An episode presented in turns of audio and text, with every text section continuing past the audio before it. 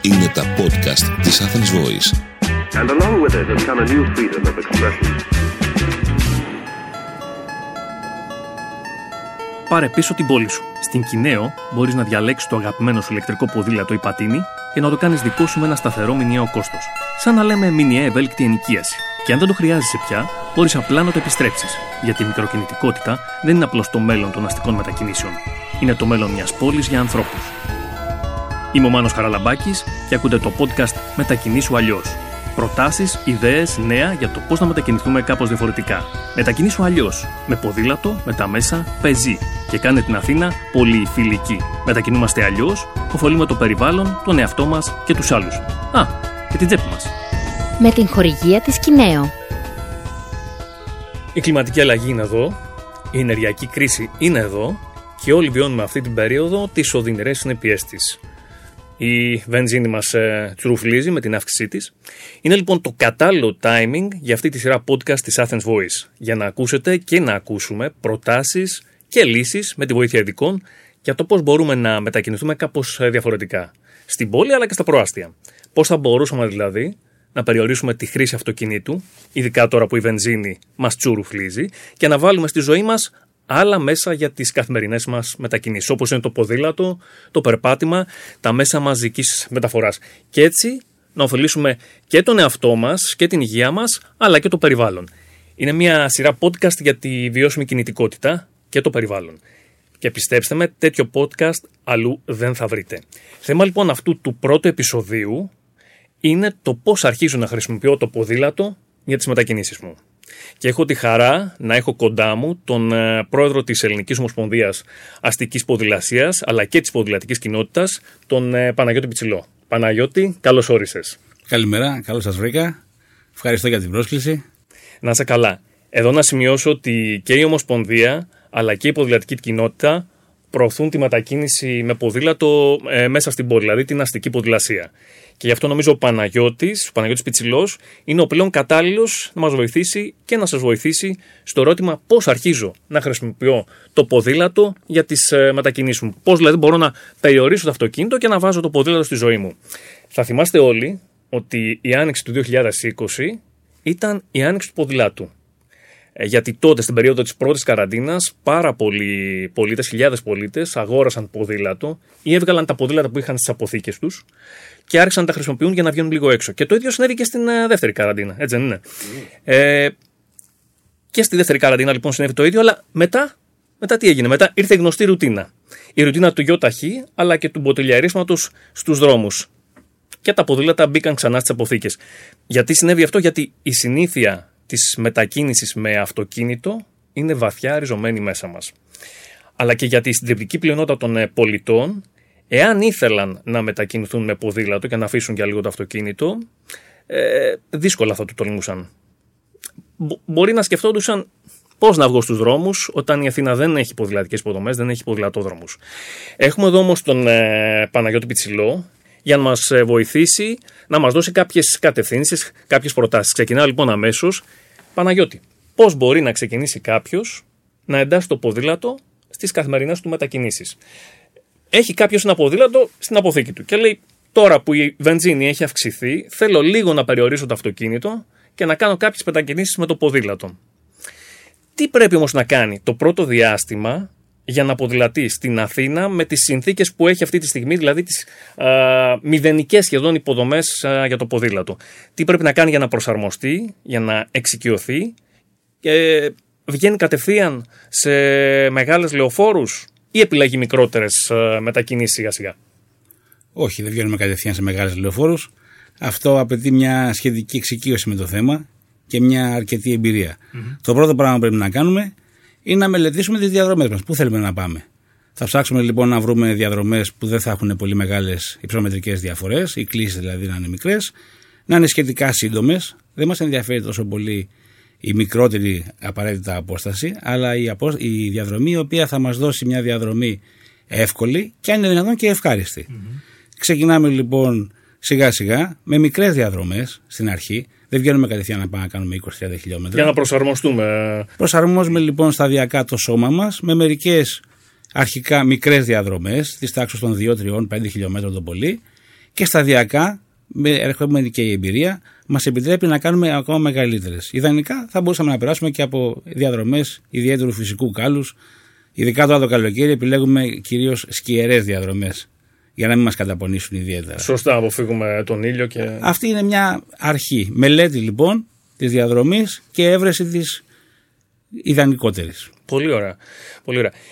Πολλοί βέβαια σκέφτονται ότι ε, ένας δεύτερος φόβος που έχει πολλοί κόσμος για να αφήσει το αυτοκίνητο και να χρησιμοποιήσει λίγο το ποδήλατο είναι ότι ε, δεν θα τα καταφέρει. Δηλαδή σκέφτεται ότι δεν έχω αντοχή. Ε, μπορεί να μην αντέξω για μια απόσταση 2-3 χιλιόμετρων για να πάω από το Α σημείο στο Β. Ισχύει κάτι τέτοιο. Και επίσης θέλω να σε ρωτήσω αν ε, θα βοηθούσε κάποιον να συνδυάσει, ειδικά σε αυτό το πρώτο διάστημα που αναφέρουμε, τη μετακίνηση ε, με το ποδήλατο με τα μέσα σταθερής τροχιάς, δηλαδή με το μετρό, το τραμ, ε, τον ηλεκτρικό σιδηρόδρομο. Ναι, βέβαια. Βέβαια. Τα μέσα σταθερής τροχιάς θα ήταν είναι ένα πολύ καλό ε, ατού στη χρήση του ποδηλάτου. Βέβαια είναι λίγα, πολύ λίγα τα ποδήλατα που μπορούν να μπουν μέσα. Στα λεωφορεία καθόλου, στο τραμ και στα, στο μετρό μόνο δύο. Πρέπει να μεγαλώσει αυτό, αλλά εν πάση περιπτώσει είναι ένα πάρα πολύ ε, καλό όπλο στη συνδυασμένη, όπως λέμε, μετακίνηση. Είπαμε και πριν βέβαια ότι δεν ξεκινάμε να κάνουμε μεγάλες διαδρομές. Δεν πρέπει να φοβόμαστε όμως και τις μικρές. Νομίζουμε ότι δεν έχουμε την αντοχή να κάνουμε 2-3 χιλιόμετρα. Όταν όμως ανέβουμε πάνω στο ποδήλατο και, βρούμε, και επιλέξουμε τη σωστή διαδρομή, θα δούμε ότι όχι μόνο 2-3, αλλά και 5 και 10 μπορούμε να κάνουμε σχεδόν από την αρχή. Όχι από την πρώτη μέρα, αλλά σχεδόν πολύ γρήγορα. Εγώ πιστεύω ότι όχι παραπάνω από ένα μήνα δεν θα χρειαστούμε, ώστε να μπορούμε να πηγαίνουμε κάθε μέρα στη δουλειά μας, ακόμα και αν αυτή είναι 6-7 χιλιόμετρα μακριά.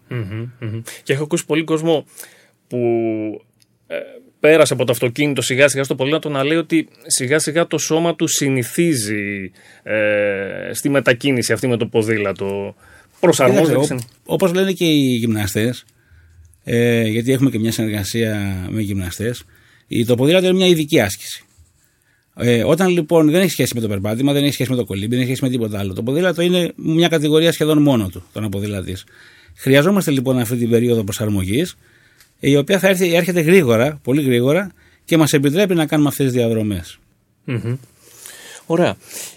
Μια άλλη ερώτηση είναι, ε, υπήρχε παλιότερα η πολύ μαζική ε, ποδηλατοβόλτα που γινόταν κάθε Παρασκευή στην ε, Αθήνα. Ε, αρκετοί θα τη θυμούνται, το Free Day συμμετείχαν, θυμάμαι τότε, ε, ακόμα και 3.000 άτομα κάποιες Παρασκευές.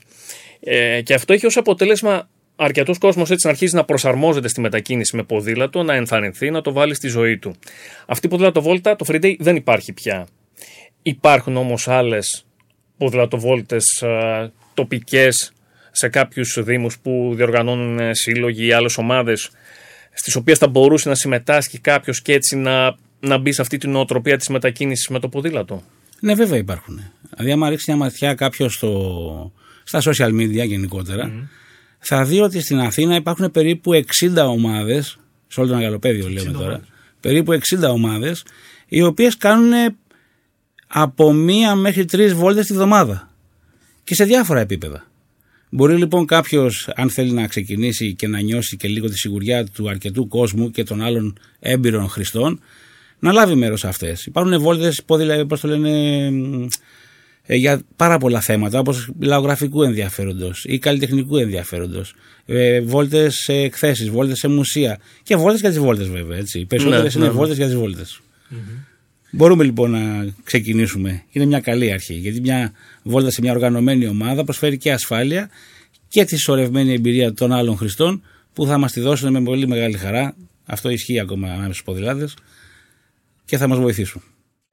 Θέλω να δώσουμε και κάποιες ε, χρηστικές πληροφορίες όμως ε, σε όσους ε, μας ακούν και κυρίως σε αυτούς που ε, μας ακούν και είναι χρήστες του αυτοκινήτου, έτσι. Πώς, πώς θα περιορίσουν το αυτοκίνητο ε, και να αρχίσουν να βάζουν το ποδήλατο στη ζωή τους, αλλά ίσως σκέφτονται τι πρέπει να κάνω, πώς πρέπει να ποδηλατήσω στο δρόμο. Ήθελα λοιπόν, αν μπορούσες εσύ που έχεις μεγάλη εμπειρία, να τους δώσει κάποιες χρηστικές πληροφορίες, κάποια βασικά, τι να προσέχουν στο δρόμο ή, ε, και τι πρέπει να έχουν οπωσδήποτε μαζί τους. Κάποια πολύ βασικά. Το βασικότερο ρόλο είναι να πάρουμε ένα ποδήλατο το οποίο θα είναι στα μέτρα μας. Οι περισσότεροι κάνουν το λάθος να αγοράσουν ένα ποδήλατο μέχρι εκεί που φτάνουν τα οικονομικά τους, χωρίς να κοιτάνε όμως το μέγεθό του. Με αποτέλεσμα να μα- να το κουράζει. Ναι. Είναι πολύ σημαντικό αυτό. Το δεύτερο, βέβαια, είναι το ποδήλατο να είναι σε πολύ καλή κατάσταση. Όπως είπες πριν, έχουμε πάρα, όλοι έχουμε κάποιο ποδήλατο από παλιά, το οποίο συνήθως το έχουμε σε μια αποθήκη, το οποίο φυσικά θέλει ένα σερβι. Μια συντήρηση Μια δηλαδή. συντήρηση. Ό,τι και να χρησιμοποιήσεις μετά από χρόνια θέλει μια συντήρηση για να είσαι πιο ευχάριστα πάνω του. Λοιπόν, πρέπει λοιπόν να φοράμε, ειδικά αν κυκλοφορούμε βράδυ, φωτεινά ρούχα. Πρέπει το ποδήλατο να είναι πλήρως εξοπλισμένο σε φωτάκια, σε ανακλαστικά και να θυμόμαστε πάντα ότι το ποδήλατο δεν κάνει θόρυβο, δεν ακουγόμαστε. Όταν είμαστε πάνω στο ποδήλατο, η ακοή παίζει πολύ μεγάλο ρόλο. Ακούμε τι γίνεται γύρω μας, πράγμα το οποίο δεν το έχουμε μέσα στο αυτοκίνητο, ούτε πάνω στο μηχανάκι που φοράμε το κράνος. Ε, μας προσφέρει πολύ μεγάλη ασφάλεια. Δεν ε, κινούμαστε εντελώς στην άκρη του δρόμου για να έχουμε ένα μικρό περιθώριο. Ο κώδικας λέει στο δεξιό άκρο του δρόμου, εννοώντας φυσικά τη δεξιά λουρίδα. Ναι. Ε, καλό θα είναι να μην πηγαίνουμε πάνω από τις σχάρες των ομβρίων και τελείως στην άκρη, γιατί μαζεύονται και υπολείμματα, σκάνε λάστιχα γίνονται και δεν έχουμε και το περιθώριο να αντιδράσουμε σε Για μια να- πιθανότητα. για να αντιδράσουμε σε μια κάποια περίπτωση περίπτωση, που μμ. κάποιο αυτοκίνητο ε, άθελά του έρθει πολύ κοντά μας. Ε, το κουδουνάκι είναι πολύ σημαντικό. Δεν έχουμε άλλο τρόπο να μας ακούσουν. Εκτός από τη φωνή μας και το κουδούνι του ποδηλάτου, το καμπανάκι το γνωστό, δεν έχουμε άλλο τρόπο. Οπότε είναι και αυτό πάρα πολύ χρήσιμο. Ε, και φυσικά τώρα που έρχεται και καλοκαίρι, που ήρθε μάλλον το καλοκαίρι, όπως έρχεται τέλος πάντων, νερό. Μην ξεχνάτε το νερό, ειδικά αυτή την εποχή, είναι πάρα πολύ σημαντικό. Ενυδάτωση Βέβαια. του οργανισμού.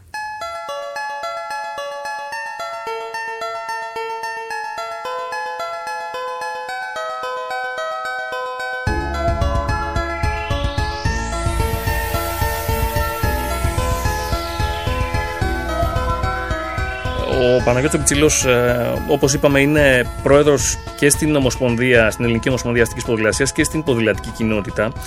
Η συμμετοχή σε, σε τέτοιους συλλόγους και μάλιστα σε συλλόγους αστικής ποδηλασίας ε, μπορεί να βοηθήσει κάποιον που θέλει να βάλει το ποδήλατο του γενικότερα στη ζωή του και στις καθημερινές του μετακινήσεις. Ε, θα ήθελα να μας πεις δύο-τρία λόγια και γι' αυτό και ε, για την ποδηλατική κοινότητα. Κοιτάξτε να δείτε, οι σύλλογοι σαφώς και μπορούν να βοηθήσουν. Και όχι μόνο τους ίδιους ποδηλάτες που γράφονται μέλη, αλλά και όλο τον κόσμο. Μην ξεχνάμε ότι το ποδήλατο είναι αποδεδειγμένο από μελέτες και από στατιστικά ότι δεν κάνει καλό μόνο στον ποδηλάτη, στη φυσική του υγεία και στο χαμόγελό του, γιατί το, το μότο το δικό μου προσωπικά είναι το, χαμόγε, το ποδήλατο μοιράζει χαμόγελα. Ναι. Έτσι μην το ξεχνάμε αυτό. Αλλά βοηθάει και όλο τον κόσμο. Είτε ανεβαίνεις, είτε χρησιμοποιείς το ποδήλατο σαν μεταφορικό μέσο, είτε όχι. Το πώς μπορεί να βοηθήσει τον εγγεγραμμένο είναι νομίζω προφανές. Θα του δώσει πληροφορίες, θα του δώσει όλα αυτά που λέμε τώρα πολύ αναλυτικότερα. Μπορεί να τα βρει στα site που υπάρχουν των διάφορων, των διάφορων συλλόγων και της ποδηλατικής κοινότητας βεβαίως, η οποία είναι και μέλος της Ευρωπαϊκής Ομοσπονδίας Αστικής Ποδηλασίας. Ε, μπορεί να του δώσει Την ποδηλατική, συγγνώμη που σε διακόπτω, πώς μπορεί να την ε, βρει. Ε, στο ποδηλατική.gr. Α, πολύ ωραία. Για να Μην βρει ξεχάσετε περισσότερες όμως με πληροφορίες. δύο ταφ. Οκ. Γιατί είναι σύλλογος Αττικής. Ωραία, ωραία. Λοιπόν, όλα αυτά τα πράγματα βοηθάνε σαφώς ένα ποδηλάτη και σε γνώσεις, καθαρές γνώσεις και σε πιθανή βοήθεια συμβουλών ε, μέσω του συλλόγου και σε επαφή με ομάδες που λέγαμε πριν.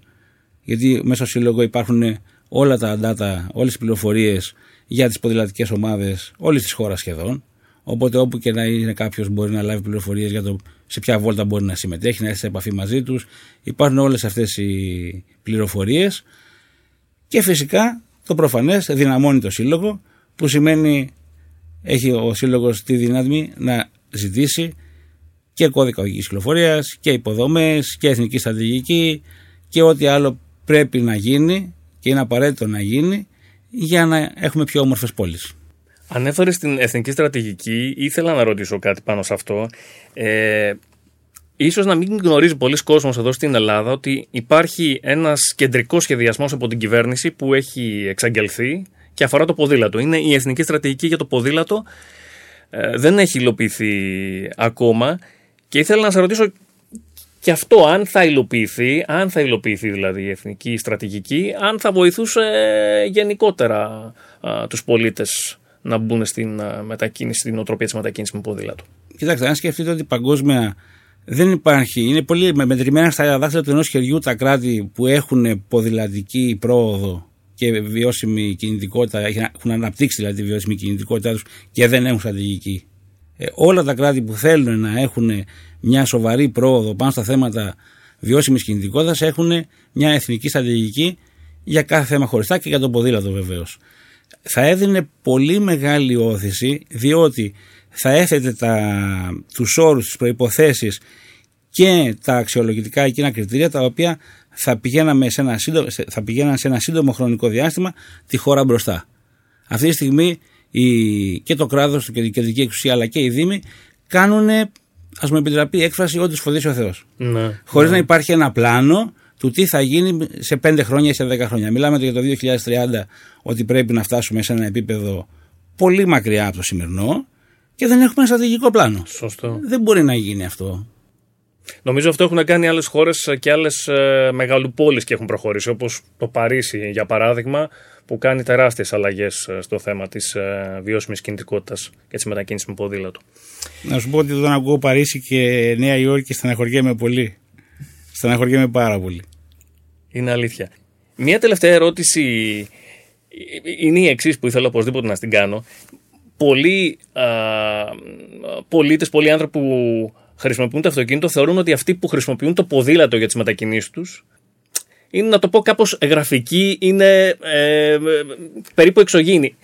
Ε, ισχύει κάτι τέτοιο, θέλω να μας πεις για σένα. Ε, Είσαι ένας κανονικός άνθρωπος, ένας επαγγελματίας που μετακινείσαι στο κέντρο, και στο κέντρο της Αθήνας ε, πολλές φορές με το ποδήλατο; Κοίταξε, να δεις, ναι, η αλήθεια είναι ότι μας αντιμετωπίζουν λίγο. Ε, δηλαδή, τι ακούμε στον δρόμο; Ακούς στο πω γιατρός να κάνεις ποδήλατο. Φύγε από εδώ, ήρθε να κάνεις τη βόλτα σου. Και όταν βγάζω το τιμολόγιο, γιατί έχω, όπως είπε, σε επιχείρηση στο κέντρο της Αθήνας, ε, και όταν βγάζω το τιμολόγιο από την τσάντα και του το δείχνω, μου λένε μένουν με το στόμα ανοιχτό. Λέει δεν είναι δυνατόν. Λέω πω γιατί δεν είναι δυνατόν; Επειδή κάνω τι μεταφορές τη επιχείρησή μου με το ποδήλατο, δεν εκπέμπω καυσαέρια, γλιτώνω ένα σωρό άγχος, ε, βελτιώνω τη φυσική μου κατάσταση, μειώνω την κίνηση σε σένα που γκρινιάζεις για μένα, γιατί το ποδήλατο κατα, καταλαμβάνει το ένα έκτο του χώρου ενός αυτοκινήτου. Ακριβώς. Κατά συνέπεια, φτιάχνω, βελτιώνω το ποτηλιάρισμα. Έτσι, για όλα αυτά μαζί. Και μας βλέπουν όντως σαν γραφικούς. Υπάρχει μια παρεξήγηση εδώ γιατί αυτοί που χρησιμοποιούν ποδήλατο μπορεί ταυτόχρονα να χρησιμοποιούν ε, και το αυτοκίνητο δηλαδή και, και, ή και μια μοτοσυκλέτα. Θέλω να πω. Ε, βέβαια, εννοείται αυτό. Δηλαδή, πώς θα πήγαινα τη γυναίκα μου να κάνει τα, τα παιδιά μας; Με το ποδήλατο δεν γίνεται, με το μηχανάκι δεν γίνεται. Πρέπει να έχω αυτοκίνητο. Έτσι. Και έχω αυτοκίνητο για να πάω και διακοπές με τα παιδιά μου, για να μεταφέρω και τη μητέρα μου που έχει μια κάποια ηλικία, για συνθήκες πολλέ και διάφορες, για υπερβολικά βάρια, για, για, για, για. Και έχω και το μηχανάκι, γιατί μου αρέσει και αυτό για να είμαι ειλικρινής. Και έχω και μηχανάκι, δηλαδή δεν είμαι ένας άνθρωπος που λέω να πεθάνουν όλα τα άλλα και να μείνει το ποδήλατο. Όχι. Το κάθε, όλα τα οχήματα μπορούν να συνεπάρξουν μαζί. Το ένα βοηθάει το άλλο. Το ποδήλατο βοηθάει του πάντες. Αυτό είναι νομίζω ένα πολύ σημαντικό μήνυμα για να κλείσουμε. Κάπου εδώ αυτό το επεισόδιο ολοκληρώνεται.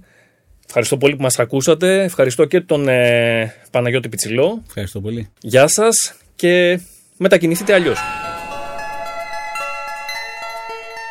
Είμαι ο Μάνος Καραλαμπάκης και ακούσατε το podcast «Μετακινήσου αλλιώς». Με την χορηγία της Κινέο. Ήταν ένα podcast από την Athens Voice. Μπορείτε να ακούσετε τα podcast της Athens Voice στο athensvoice.gr και στο Spotify, στο Apple Podcast και το Google Play Music.